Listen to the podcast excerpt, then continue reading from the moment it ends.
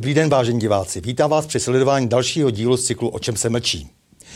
Jakoby zmizely všechny problémy našeho světa. Hroutící se ekonomika, život na účet příští generací, ztráta soběstačnosti, suverenity a radikální chudnutí společnosti s příslušnými následky. Ale politiky zajímá pouze očkování proti kovidu devatenáct. Do studia přišel lékař a psycholog Vratislav Kalenda. Vážený Vratislave, jaký vlastně má smysl očkování? Proč vlastně politici tolik horují pro očkování, když vlastně se zdá, že nám nepodali ani dost informací? Problém je opravdu v těch informacích, protože my dneska žijeme ve velice proměnlivém světě, ve velice nej, v prostředí nejistoty, nejednoznačnosti, dvojznačnosti a nikdo nemá dost informací. Nikdo neví, jak to doopravdy je. Zdá se, že se používají nějaké také manipulativní metody, techniky, které vlastně nějakým způsobem se snaží nás přesvědčit o tom, že všichni ti politici a mainstreamová média vědí, co máme dělat. Ano, samozřejmě ta, ta věc kolem toho, jak přesvědčovat, neříkejme tomu manipulace, říkejme tomu ovlivňování a přesvědčení, se často zakládá na úplně třech jednoduchých postupech. To první je, že my potřebujeme pracovat s nějakou obecně známou pravdou a to zasadit do trošku jiného kontextu. Upozorňuji, že jsi také psycholog, to znamená, znáš různé propagandistické triky, takže možná na toto téma se trošku rozhovoří. No já, já budu trošku konkrétní, jo? Protože všichni vědí, že očkování je užitečná věc.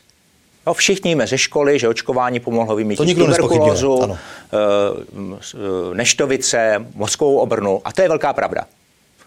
Ale v kontextu s očkováním dnešním se už nemluví o tom, že očkování proti způsobiteli této nemoci moc smyslu nedává, protože ten způsobitel se proměňuje. Když to u těch nemocí, které jsem vyjmenoval, ten způsobitel je pořád stejný. Ten virus nebo bakterie se vůbec nemění. Takže dneska nikdo neví, jak to bude. Jo, ale víme s chřipkou, že na chřipku to očkování příliš nezabírá, ano, snižuje jakoby pravděpodobnost vážného nemocnění, ale pokud se objeví nová mutace, tak to stejně k ničemu není. Ale různí kulturtrakři vědí, jak to je a my bychom měli asi přemýšlet nad jejich slovy. Mají oni dostatek informací? No, tady se působí nemoce.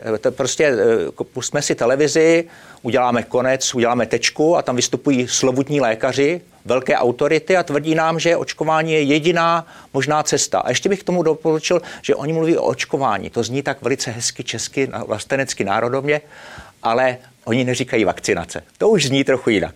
Uhum. Lidé se bojí e, perzekuce, když se nebudou nechávat očkovat. E, myslíš, že se bojí oprávněně, že dojde k nějaké velké e, perzekuci, kdy se budou kriminalizovat, kdy se budou nuceně očkovat, e, kdy je svázou do, svážou do kozelce? A já než odpovím na tu otázku, tak ještě řeknu, jak to dělají s těma, aby, a než tomu dojdeš s těmi, který, který podlehnou. Jo?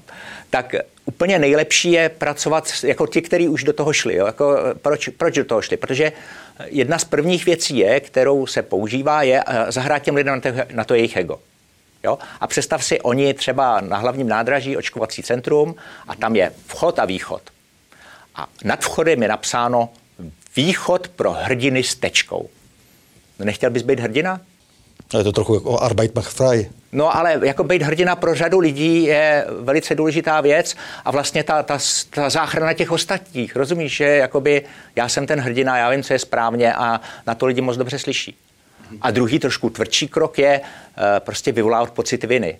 Že jestli se nenecháš očkovat, tak jsi odpovědnej za velice vážné následky pro celou společnost. Takže mají se lidé očkovat, když jdou závěru, že to pro ně není to dobré, to správné, že nemají dost informací, anebo mají vydržet a čekat a hodnotit a selským rozumem uvažovat? Ano, přesně tak. Vydržet, čekat a hodnotit. Protože na té škále možností z hlediska zvažování rizik musí nastat nějaký scénář. Jo?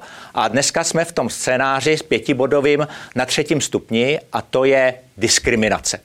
Nebo ať to řeknu hezky, zvýhodňování očkování. No, zvýhodňování očkovaných. A to, to je evidentní, všude to čteš, všude to vidíš, neočkovaní nemají celou řadu, řekněme, až občanských práv. A to je, to je stádium, ve kterém teď žijeme. A mělo by přijít další, podle toho scénáře, a to je kriminalizace těch, kteří nejsou očkováni. A já si nedovedu představit, jak budou vyhazovat z práce nebo trestat pět milionů Čechů. Dobře, tak pracovní, pracují dva a půl milionu, ale často na klíčových pozicích. Že někdo bude vyhazovat z práce za očkování, někdo bude zavírat, kolik bychom museli mít míst v těch uh, nápravných ústavech, nebo tvrdé pokuty, Jak dlouho by to ty lidi vydrželi? Tedy jak, jak by se polarizovala společnost? Čiliže se chci zeptat, kdo by to, jakoby, kdo by to zařídil a jak by to zařídil? A poslední stupeň, jako představte si lidi, kdo by to zařídil a jak by to dělal, že by vás někde chodilo nějaký komando, to by vás svázalo a píchalo by do vás injekce, který politik by si to vzal na starost.